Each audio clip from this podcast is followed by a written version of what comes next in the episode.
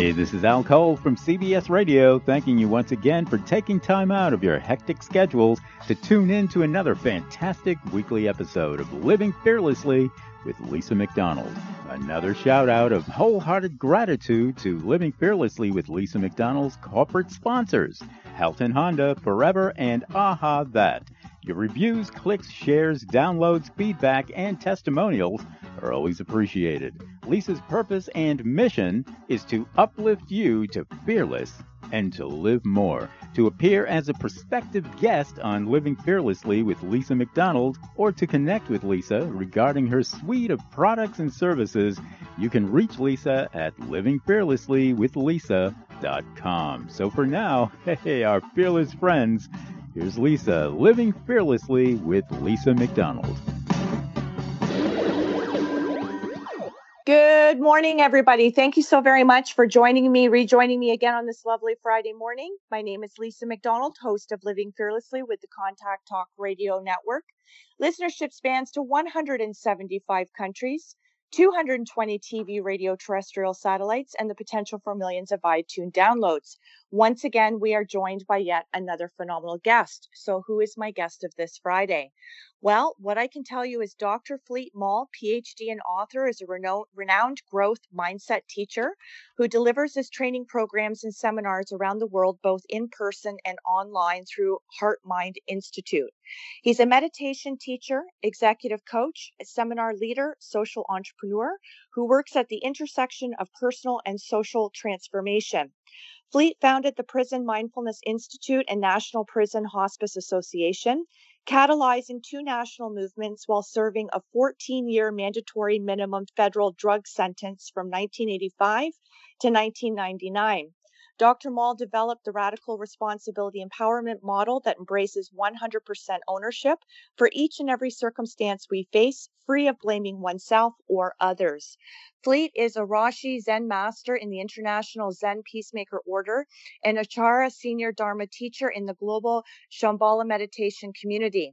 He is the author of Radical Responsibility, How to Move Beyond Blame, Fearlessly Live Our Higher Purpose, and Become an Unstoppable Force for Good in the World. Welcome to Living Fearlessly with Lisa McDonald, my friend. How are you, Dr. Fleet? I'm great, and it's great to be with you today, Lisa. Well, it's an honor and it's a privilege to have you. I'm super excited to be showcasing you and sharing you with my global listening audience and the podcast subscribers. So why don't we just dive right in with the obvious question that most listeners are probably questioning. So do you want to offer some context around the drug charge that provided the sentencing and what that experience did cathartically to put you on the trajectory of how people would now come to understand you, recognize you, and view you? Yeah, I wish that was a simple story, but I'll try to do it succinctly. I'm of the baby boomer generation, and I was one of those of my generation that came up through the 60s with kind of a dual major, as it were. I was always a spiritual seeker, and at the same time, I was classic angry young man, and graduated from high school in '68, one of the most tumultuous years in U.S. history, with the Kennedy and King assassinations and a lot more going on. And I just went headlong into the counterculture of that era, and went to a big state university and was basically majoring in drug, sex, and rock and roll and radical politics. And at the same time, I still always had this kind of seeker mindset. And so that took me down a lot of twisted paths. I got in pretty hardcore drug use for a while.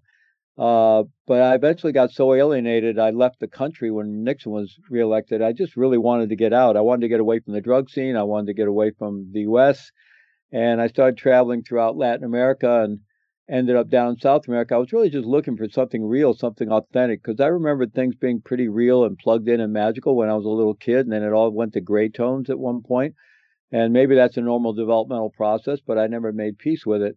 So I was always looking for something, and I thought I found something, in the youth movement and the drugs and all the rest, but it all, it all has a lot of baggage with it. Maybe it does point to something genuine in some cases, but it has a lot of baggage. And if you have addictive propensities like I did, with a big hole in my gut, it's not a good road to go down. So at any rate, I ended up in traveling throughout Latin America, some amazing travels and times and a lot of learning. And but eventually fell into small-scale drug smuggling as a way to keep living outside the system. And I justified it by, I had this real strong us versus them thing going on back then. You know, I saw the society as hypocritical. And so, you know, I talked myself into basically criminal activity and living outside the system in that way, while at the same time continuing to pursue spiritual interests. And you know, I'd kind of zeroed in on the Tibetan Buddhist tradition at one point, living way up in the Andes Mountains in Peru, and very isolated place. And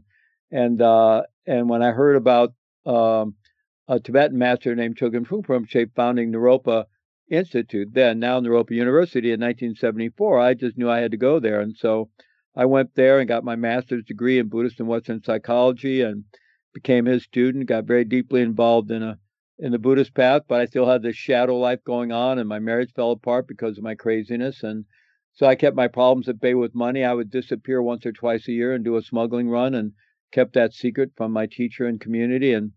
And I knew I had to get out of that before I could untangle it all. Ended up earning my way into a 14-year prison sentence.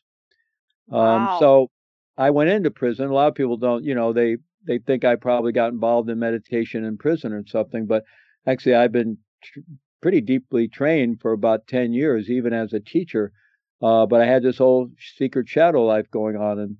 And so when I got locked up, that all stopped, thank goodness. And I was absolutely devastated because my son was 9 years old at the time, and I realized he was going to grow up without a dad. And I was originally sentenced to 30 years, no parole. I pretty much thought my life was over. I was 35, and they said the next day in the paper I'd be 65 before I'd have any chance for release. And so it turned out the way they gave out, the way you get good time under the old law. Fortunately, I was sentenced before 1987.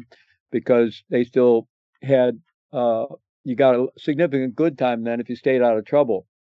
There's a lot less of that available now, post-87. And also, they used to have parole back then, the federal system, but I actually had a no parole sentence, so I wasn't eligible for parole anyway. But so, at any rate, I ended up serving 14 and a half years. But you know, I became, from the moment of getting locked up, I went through a real dark night of the soul experience, just absolutely devastated over what I'd done to my son, what I'd done to myself. I mean, I'd literally torched my life on how I'd let my community down, my family down. And I just became radically dedicated to do something good with my life, to give my son a better legacy than just his dad went to prison, or even that his dad died in prison, because I had no surety that I would survive that time. So that became a journey for me of really dedicating myself to getting really serious about my spiritual practice and training, but also living a life of service there in the prison. I happened to be sent to the U.S. Medical Center for Federal Prisoners, which is the maximum security prison hospital in the federal prison system. It's in Springfield, Missouri. And the AIDS epidemic was just going into full swing, 1985. And so it was a place of tremendous, horrific suffering.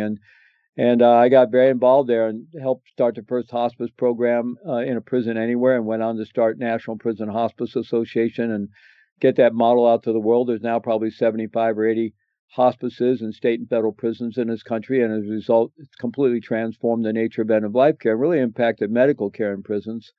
I also was teaching meditation there in a prison from the beginning, and I eventually started Prison Dharma Network to support volunteers and prisoners and people involved around the world who were interested in that. And that's a thriving organization today, mostly known as Prison Mindfulness Institute.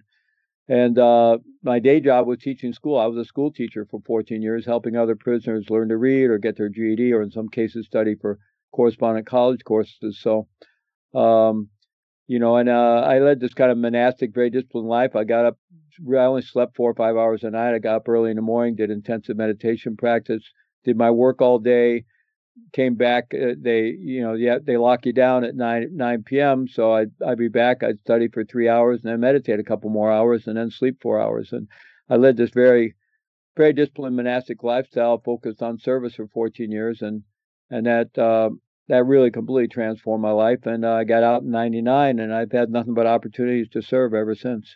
Beautiful. Well, I appreciate your candor, and I appreciate you being raw and vulnerable and transparent with us.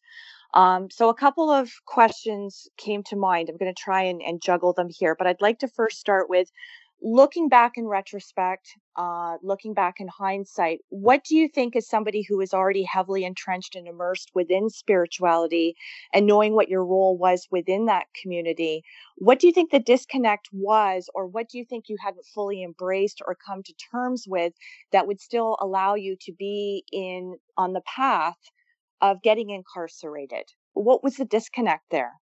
Oh, yeah. Well, I can speak to that very clearly. So what I was ignoring in the Buddhist tradition that I was part of was the whole ethical foundation of that tradition. There's very clear precepts, and I was in violation of quite a few of them. You know, I think certainly myself, and I think others of my generation at that time, we were drawn to Eastern religions like Buddhism and Hinduism. You know, they'd had a depth of yogic training and inner training, right? And mind training and mindfulness training, meditation training. Primarily, we're interested in the awareness aspect and the mind aspect. You know, a lot of us have been experimenting with psychotropic drugs, which there's a renewed interest in today, mm-hmm. around, you know, just understanding the nature of mind. So I was much more interested in that, and less focused on the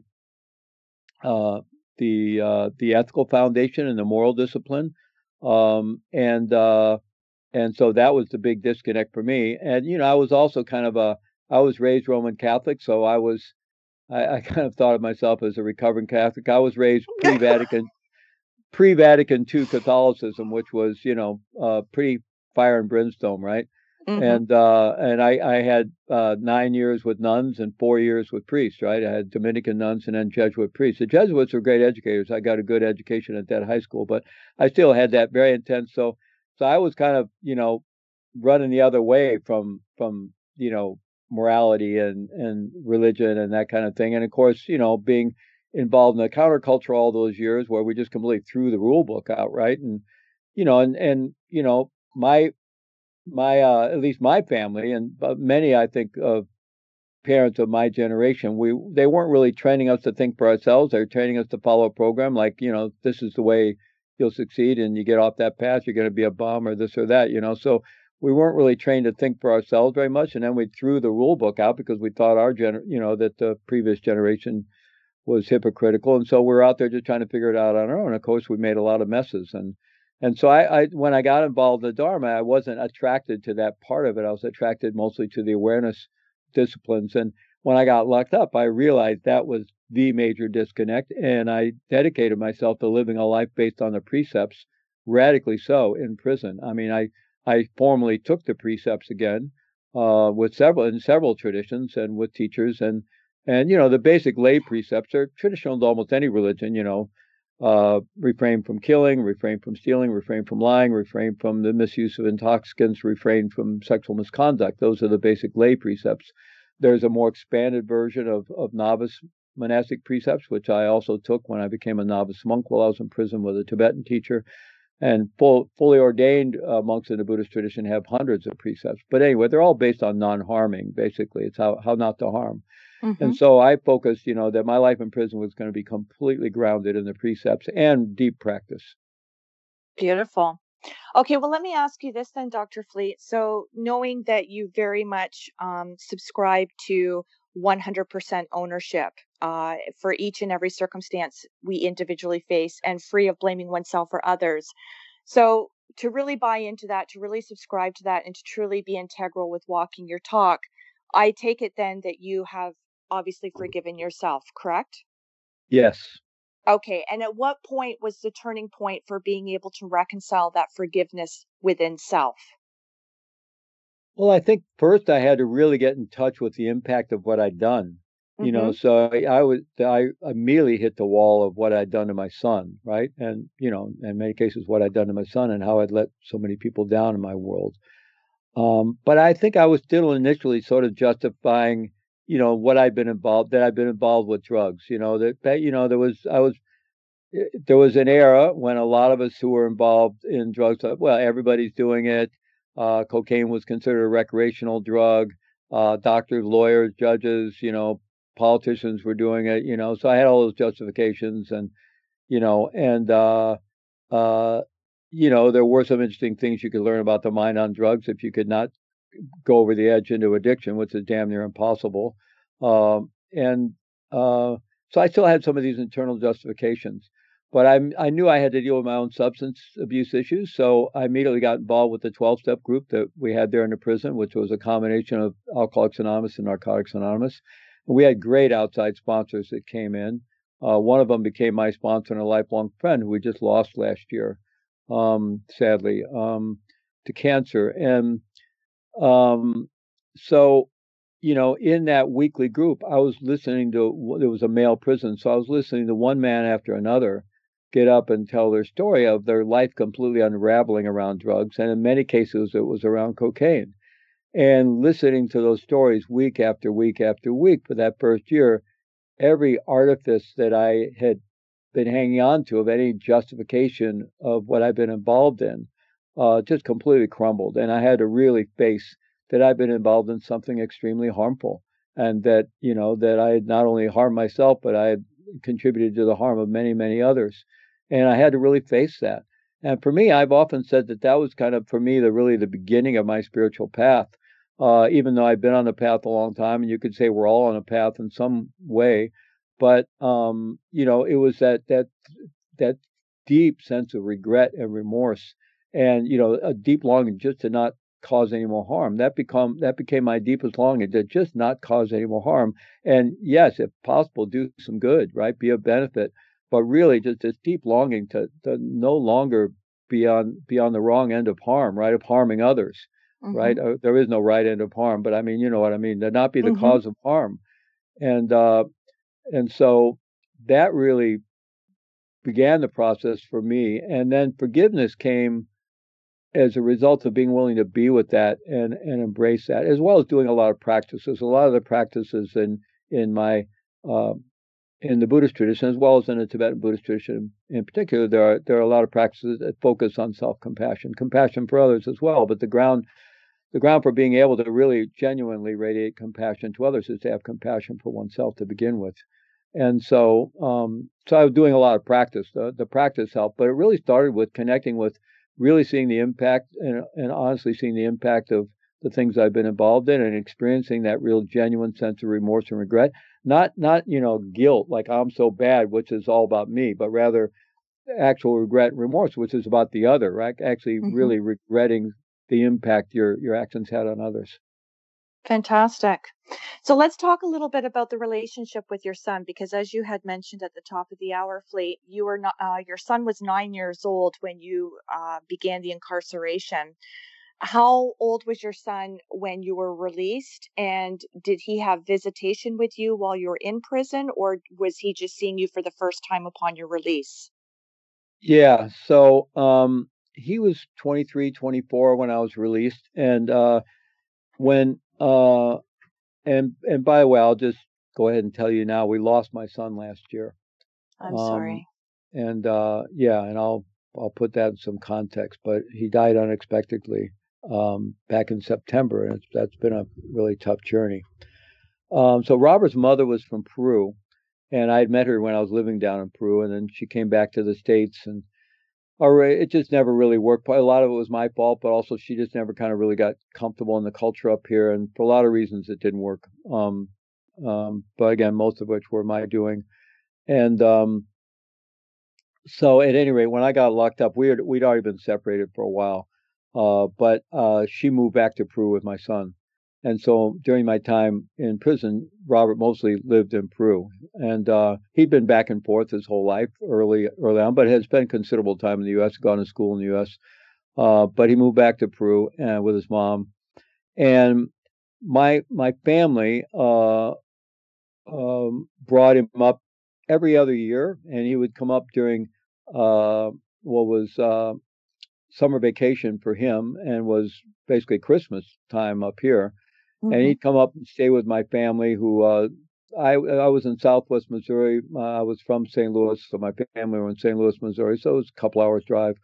And so he'd stay with my brother, who had a son the same age. I had three sons, one the same age as Robert. And he would sometimes go to school with them a little bit. And my family would take turns bringing him down to see me on weekends. So I get to see him a few times like that. Another time, the Tibetan Buddhist community that I'm part of put together money and brought him up. And he went up to Nova Scotia and did a youth program up there, and then came down to see me again. So you know, about every other year, down the time I was in, I got to, you know, he'd be up here for like a month and I'd see him 3 or 4 times. And then I corresponded with him as best I could. I mean, he wasn't a great letter writer, as most kids aren't, but I wrote to him.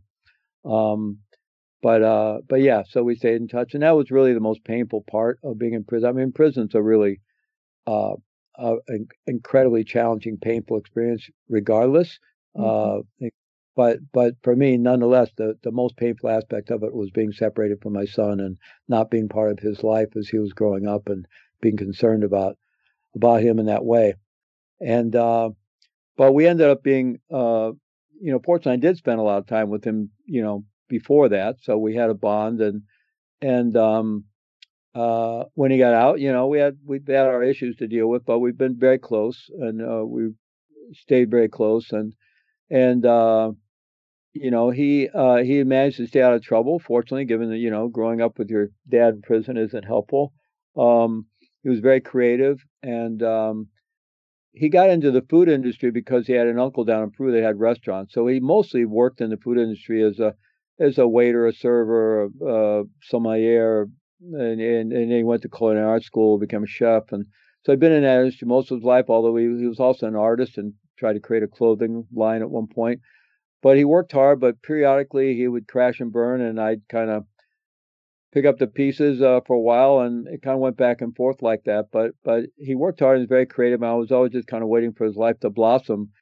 But in one of those crash and burn times, well, it wasn't quite crash and burn, but his business had fallen apart, and he was trying to start another restaurant. He was in the wrong place at the wrong time in Peru, and he got beaten nearly to death late at night in a club in Cusco, Peru. And he was in a coma.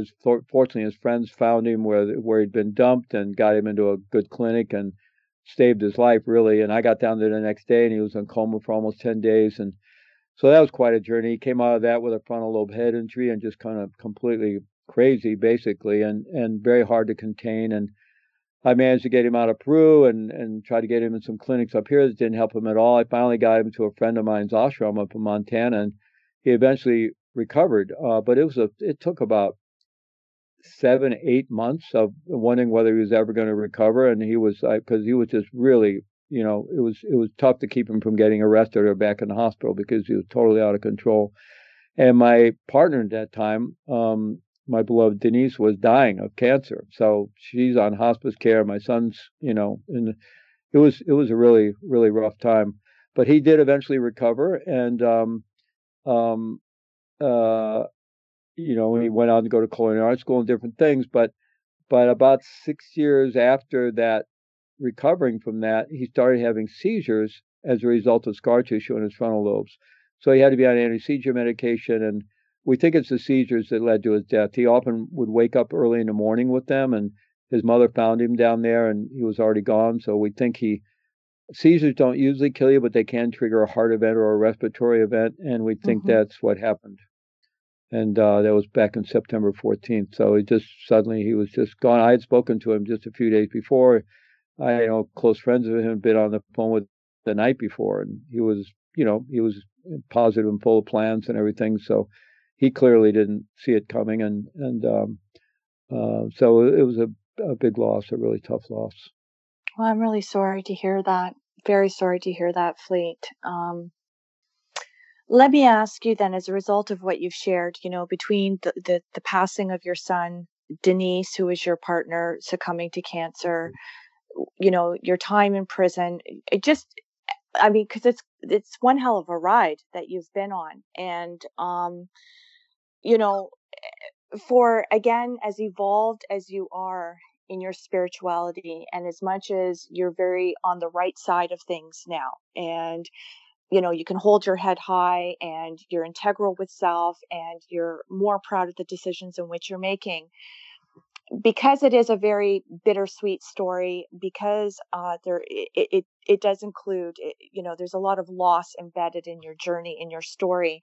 How do you remain spiritually in flow, you know, within your vibration, your frequency, trying to be high vibing, trying to really be at one with self, but as a human being, no matter how spiritually evolved you are, I would imagine that there would still be residuals, right? As somebody who experiences melancholy, as somebody who experiences, just the anniversary of significant dates, whether it be the date of your incarceration, the date of your release, the date of your son's death, the date of signifying Denise's passing.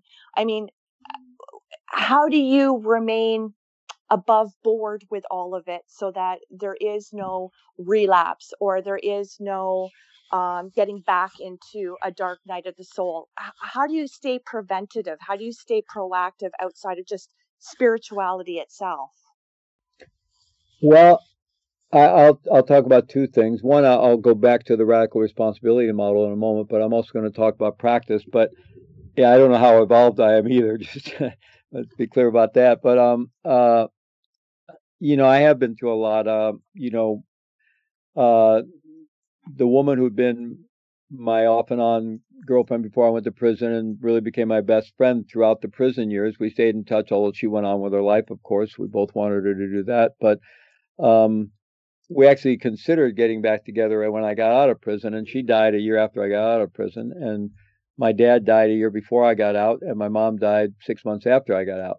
Wow. So a lot of loss around there. And of course, I lost my first spiritual teacher, Trungpa Rinpoche. He died when I was in prison. He died back in 1989. 1987. But first of all, I'll talk about practice and even just, I'm really committed to practice. I do a lot of practice on a daily basis, both formal practice and then I'm, have integrated practice in my daily life and very intentionally in lots of ways and in a really ongoing way. And I do a lot of retreat practice. In fact, next week I'll be on retreat all week. My wife Sophie and I will be doing an in-house retreat here at home where we'll be shutting everything off and doing like 10, 12 hours of practice a day with study and so forth. So I'm very committed to all that. And when Robert died, when I got the news, I was just absolutely devastated, as you can imagine. And I was scared I was going to have a heart attack or a stroke. Actually, I could barely breathe. And I remember sitting there, and my wife Sophie just kept saying, "Breathe, breathe, breathe." And the first few days were really, really, really rough. But I had remembered that when I lost both, actually when I lost Karen, who died a year after I got out of prison, I actually experienced depression for the first time in my life, really. All those years in prison, depression was kind of like right there, just over the, I could just see that black hole, and I just was committed not to go there and, really worked with my practice not to go there. But when Karen died, I just fell into this like physical, like I could barely get up and get dressed in the morning. I had to keep working, but it was just like a struggle. It would take me a half hour to get dressed instead of 10 minutes. It was just, I felt like I was swimming through mud. And that lasted for about 6 months. And then it just kind of miraculously lifted one day. That was the first time I'd ever experienced anything like that. And when Denise died, she had she was a very deep practitioner, and her death, she was able to complete her life in a beautiful way and surrounded by family and friends. And really, we have a lot of practices around preparing for death and the whole transition of death in the Tibetan Buddhist tradition. So all that was happening, but once she was gone, and I was absolutely devastated, and I really fell apart. I mean, it really took me down. And in retrospect, I really also, I didn't want to avoid grieving. I just wanted, in retrospect, I felt like I really let it take me down too much. I didn't kind of really practice with it the way I could have. And so when Robert died, I was just committed to, not letting this completely take me down, that I'm a practitioner. I need to work with this. That doesn't mean I'm going to avoid the grief at all. And I haven't been, but I'm going to work with this. And so I just started practicing really even more intensively than I do all the time. In our Tibetan Buddhist tradition, there's a tradition of a 49-day intermediate state between one life and the next rebirth. In Buddhism, you believe in cycles of rebirth. And that tradition, it doesn't have to be 49 days, but that's a traditional period. And so I was doing intensive practice with him and really trying to pray for him and communicate, so I was practicing very intensely. And it was all about him. It was all about supporting him in his transition. And I got a really positive sense, even early on. Sophie and I did some very specific practices, even in the first 2-3 days following his death. And we both, without even talking to each other, we just kind of, in the midst of a couple of practices, we just looked at each other and both had this really positive hit that he was okay. Mm-hmm. And but anyway, I just kept that practice up very intensively. And, you know, so actually over these, you know, in these months following Robert's death, I actually... the pain is still there. The huge hole in my life is still there, but I have kind of made peace with it on some level. I've found some peace and strength and resilience and have been able to work, but it's hard won, you know. I mean, it's like really working with my body, heart, and mind very proactively, doing a lot of breath work and a lot of meditation practice and a lot of very specific practices and being very, and also, you know, really working with my physical health and physical conditioning. So I've just really been focused on that. Very intensively. I already was to a degree, but I just ramped it all up, right?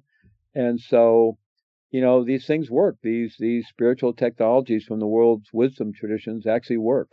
And it's not about avoiding pain or avoiding grief, but it's about, but we do have the ability to work with these great human challenges and have them actually end up being transformational, a part of our transformational path, even though it's not something we would ever wish would happen for ourselves or others, but it does happen. And so, you know, are we going to let it take us down, or can it leverage us to keep growing? Mm-hmm, absolutely.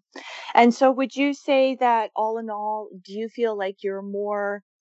Would you say that you're generally in a happy flow state in terms of vibration and frequency? Do you believe that you're absolved for the most part of pain and suffering? Or are you back and forth? Is it a symbiotic relationship where you can't really have one without the other, but you're more in a state of awareness and gratitude and just the choice surrounding how you choose to emit your energy and how you choose to be conscious of your thoughts? Like, how do you keep yourself? Definitely the latter. I'm hardly free of pain and suffering. I haven't transcended personal suffering, but no, it's really about embracing it. It's about being with it, right? It's about, you know, the particular path I have is really about, you know, dissolving anything that's an obstacle between ourselves and others and between feeling the rawness of life, right? So it's about completely exposing ourselves to the rawness of life, but also doing the things to have the resilience to do that, right? And to live in the rawness of the direct reality of life. And, you know, and that's always a mixture. It's you know, my teacher Trungpa often talked about, you know, sadness and joy mixed together, you know, or what he called the tender sort of heart of sadness, sort of genuine heart of sadness, that one, you know, there's always, they're not separate, right? And you know, it's being willing to live in that state of vulnerability but developing the greater and greater, the more we deepen our practice and work with these things, we develop a deeper and deeper reservoirs of resilience, which allow us to live our lives in an ever more vulnerable and open way. And so, you know, you get the full enchilada, right? It's not, about not experiencing pain. True, absolutely. And so when you look at the current state of our world right now, do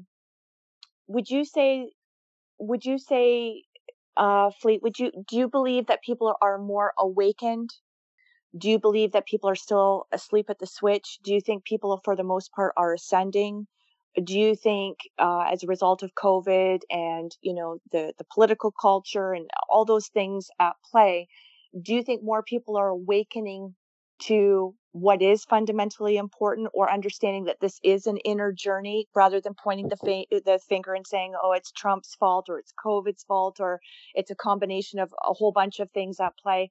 Do you think people have really gone more inwards in terms of owning things as opposed to being on the sidelines of wanting to just perpetually blame? No. I wish I could say yes.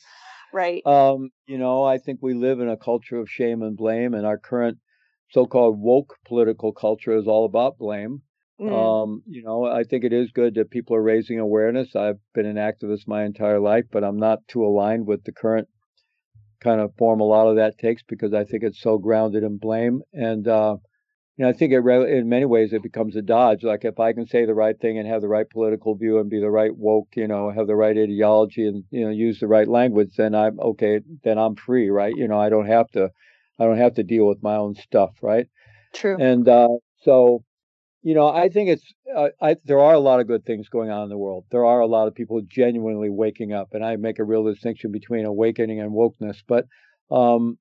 I think there are a lot of people waking up, and of course, there's always been people waking up, and there's always a lot of people asleep, and it's hard to say which way is it going. A lot of different spiritual traditions. Are we evolving towards a more enlightened age? Are we devolving into a dark age? It's hard to say. Both things seem to be going on at the same time. But I'm an optimist by nature, so I'm gonna veer in that direction. I'm optimistic. I think. The biggest thing as humanity we really have we have a lot of challenges, but the climate emergency for me is the biggest. It's an actual existential crisis that really, this planet could be uninhabitable for humanity in a generation or two at our own doing. Mm-hmm. So I think that's the most critical thing we need to face, although, of course, we have all kinds of challenges we need to keep working with. But, I'd like to come back to the idea of radical responsibility for a moment. I feel that's really important. There because, and actually I developed this approach in prison, because when I got locked up, it became, first of all, I realized that immediately that I was in this incredibly negative world where everybody had a huge victim story. Everybody was armoring themselves with anger and bitterness. And I didn't want to come out of prison angry and bitter with a big victim story. I didn't want to live that way in prison. Fortunately, I'd had enough training to know that's not who I wanted to be. I didn't want to live that way. And I realized I needed to embrace like 200% ownership for having got myself in there, what I was going to do while I was there and getting myself out. And so that just became really clear to me. And all the things I was able to do, the fact that I was able to start 2 national organizations and 2 national movements from inside prison was all taking that approach. It wasn't about blame. It was all about, what can I do? What can I do to make a difference? And how can I work with others, not demonize others and blame others, but how can I work with others to move things forward and find a skillful way to get good things to happen, like creating the hospice program and doing lots of other things. So, in our political landscape, and it's been this way for a long time, but it's getting more and more divisive all the time. We have this cultural war between, traditionalism and postmodernism played out on the landscape of modernity, and that, takes the form of the conservatives and the liberals or the Republicans and the Democrats and so forth. But, it generally on the right, they like to talk a lot about personal responsibility, and they don't want to hear anything about causes and conditions or the collective. Mm-hmm. And because they think that's a slippery slope away from people taking personal responsibility. And then on the left, they don't want to hear anything about personal responsibility. They hate the word, right? Because they think it's a slippery slope away from talking about the real circumstances, causes, and conditions and things that affect people. Mm-hmm. And clearly, for any reflective person, it's both. We have to do both.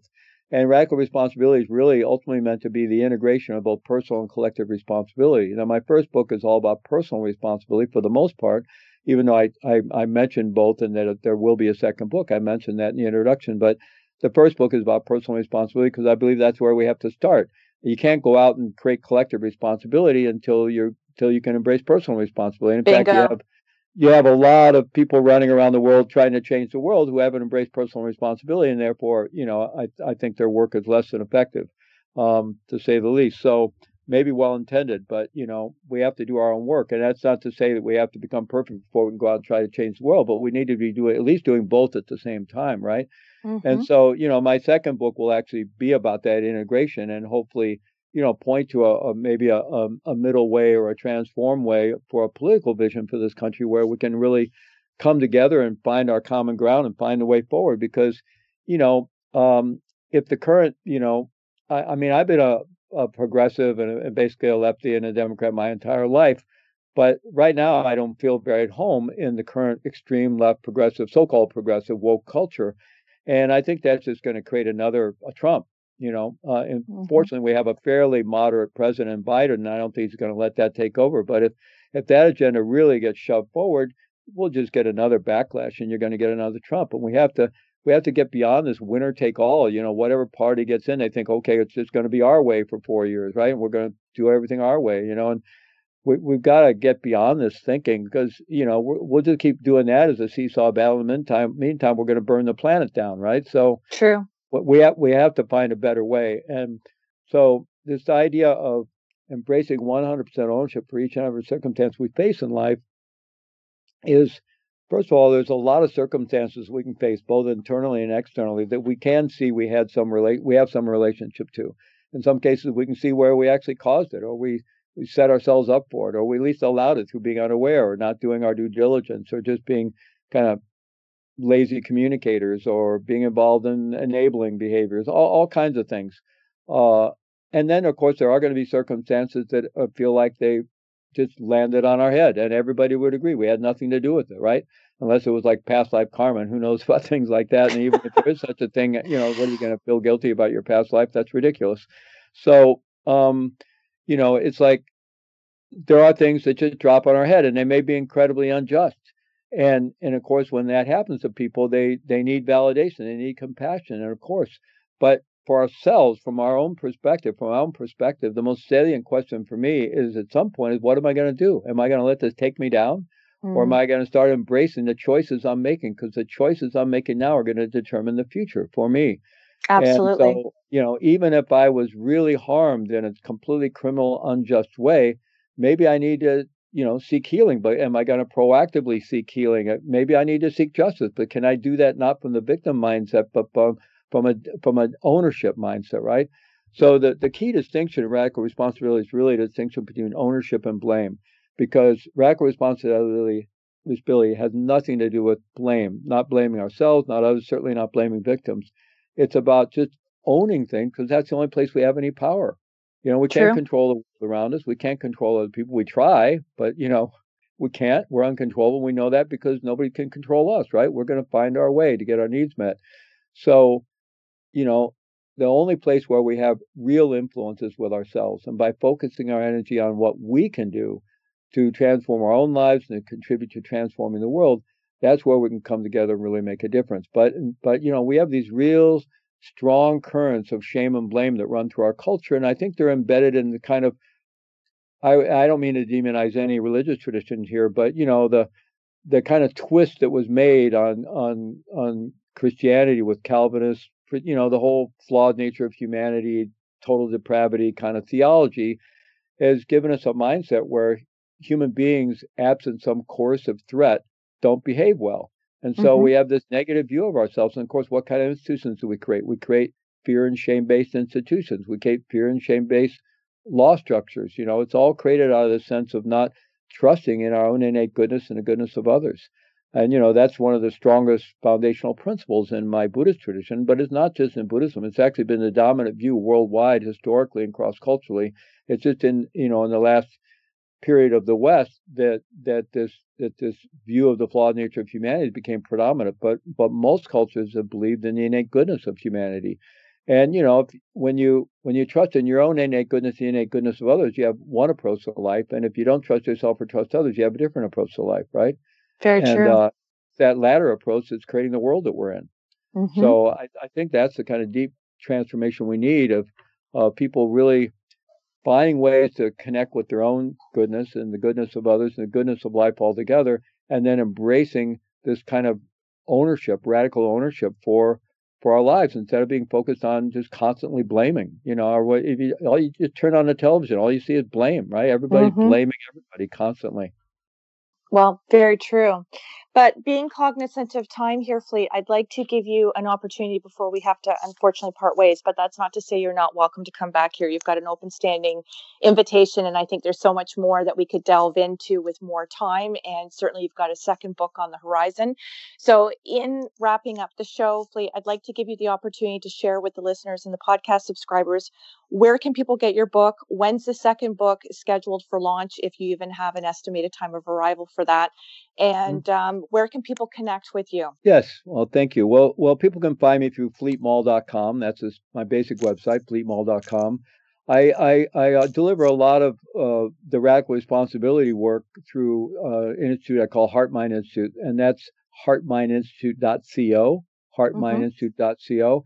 And we have another we just finished a big summit, the Best Year of Your Life Summit in January. We have another big summit coming up, the second annual Global Resilience Summit in May, and people will be able to find that at globalresiliencesummit.org, but also through heartmindinstitute.co.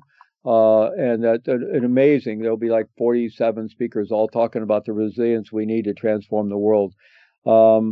My book, they can go to radicalresponsibilitybook.com, radicalresponsibilitybook.com, find all about that. And if people are interested in the prison work, they can go to prisonmindfulness.org, the work we do at the at-risk incarcerated returning youth and adults, or they can go to mindfulpublicsafety.org, which is all the work we do with public safety professionals. I still go into prison, not during COVID-19, nobody's going in, but I still do go into prisons and work with prisoners. But a lot of my work today is working with police and correctional officers, probation and parole officers. Mm-hmm. So I'll be up in front of a group of 100 correctional officers as an ex-con, training them, which is pretty ironic. Brilliant. But that's a lot of the work that I do today. So that's mindfulpublicsafety.org. Wonderful. Well, I just want to say, Dr. Fleet Maull, it's been an absolute privilege to speak with you today. Your cadence was awesome. You unpacked a lot in a very finite, condensed period of time. Again, I would really welcome the opportunity to bring you back onto Living Fearlessly with Lisa McDonald, because there's still so much more to discuss along many central theme matters here, which I personally would derive a lot of benefit from, as would the listening audience and the podcast subscribers. So for what you brought here today, I can't thank you enough for being raw, for being fragile, for being vulnerable, all these things that do make up conscientiousness and consciousness, and really making a difference and being part of the solution and truly being the change we all wish to see in this world. So in terms of what you've embodied, what you've learned, how you've transformed your principles, and how you choose to navigate your life right now, I just want to say thank you for doing the work, because obviously by choosing to do the work, that's what makes the planet collectively better for all. So thank you for that. I want to also thank the listening audience and the podcast subscribers for the gift of your time, for joining myself and Dr. Fleet Maull here on Living Fearlessly with Lisa McDonald. I'm very exceptionally clear on my purpose. My purpose is to uplift you to fear less and to live more.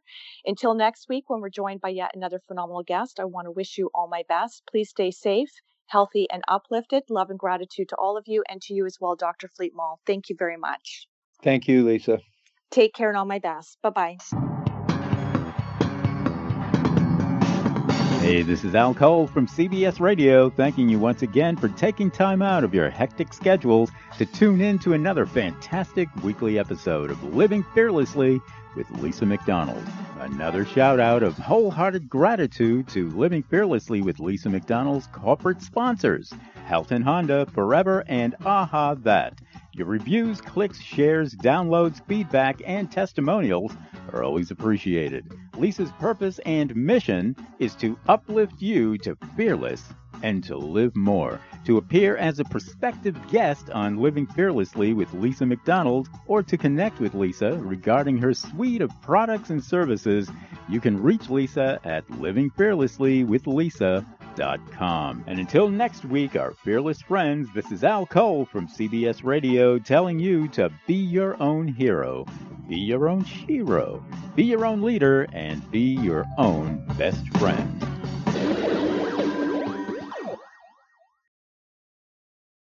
This podcast is a part of the C-Suite Radio Network. For more top business podcasts, visit c-suiteradio.com.